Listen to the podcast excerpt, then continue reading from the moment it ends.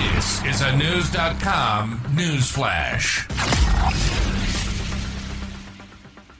A Florida woman who survived an attack by notorious serial killer Ted Bundy says in a new book that passing headlights in the middle of the night saved her life.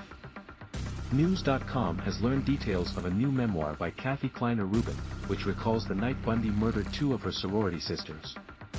Bundy broke into the Chi Omega sorority house at Florida State University in Tallahassee one night in January 1978. He killed Margaret Bowman and Lisa Levy in their beds. They were beaten and strangled. Then he grabbed a fireplace log and went into Rubin's room. "He slammed the log onto my face with tremendous force," Rubin recalled. "I wanted to scream, but I could not." That was because Bundy had broken both of Rubin's jaw joints, causing her to bite nearly all the way through her tongue. Bundy attacked Rubin's roommate the same way, she writes in the new book A Light in the Dark, surviving more than Ted Bundy.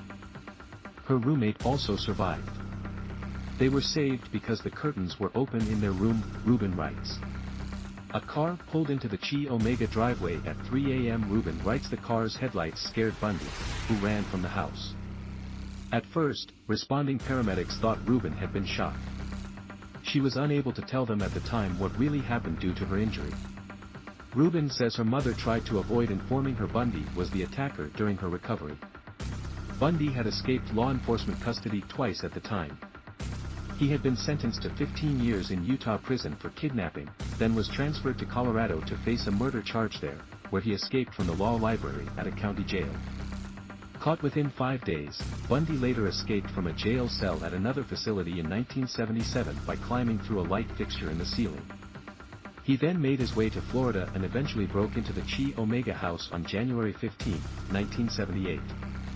Bundy was convicted of killing the Florida State students, Levy and Bowman, in July 1979. He was executed by electric chair in 1989 for killing at least 30 women during the 1970s. Rubin was invited to watch the execution, but she chose to avoid it, Fox News reports. "I boxed up my memories, moved to a new state, and pushed forward with my life," she explained. Rubin is the first of Bundy's survivors to tell her story in a book. But it's more than her personal story. "I mentioned all the women, the dozens of women that he killed," she told Fox News. "Usually there's a paragraph with all our names written with commas. And that just wasn't right." Rubin has tried to contact her Chi Omega sisters since that scary night, but she says no one has replied. Rubin's book title references the hardships she endured both before and after Bundy attacked her. Rubin had lupus from childhood.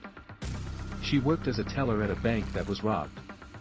She lived in New Orleans with her husband and Hurricane Katrina wiped out much of the Louisiana Gulf Coast in 2005.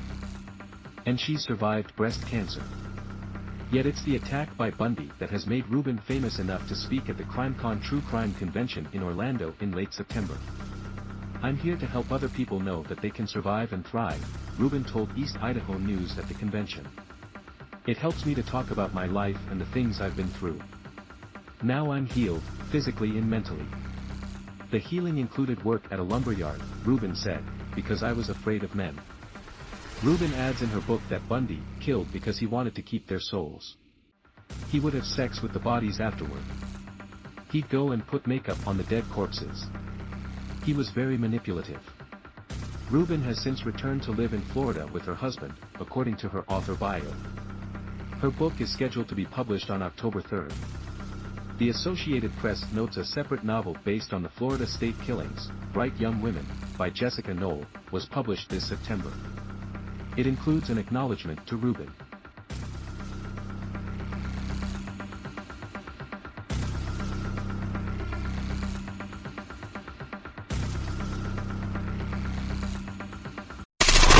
Knowledge.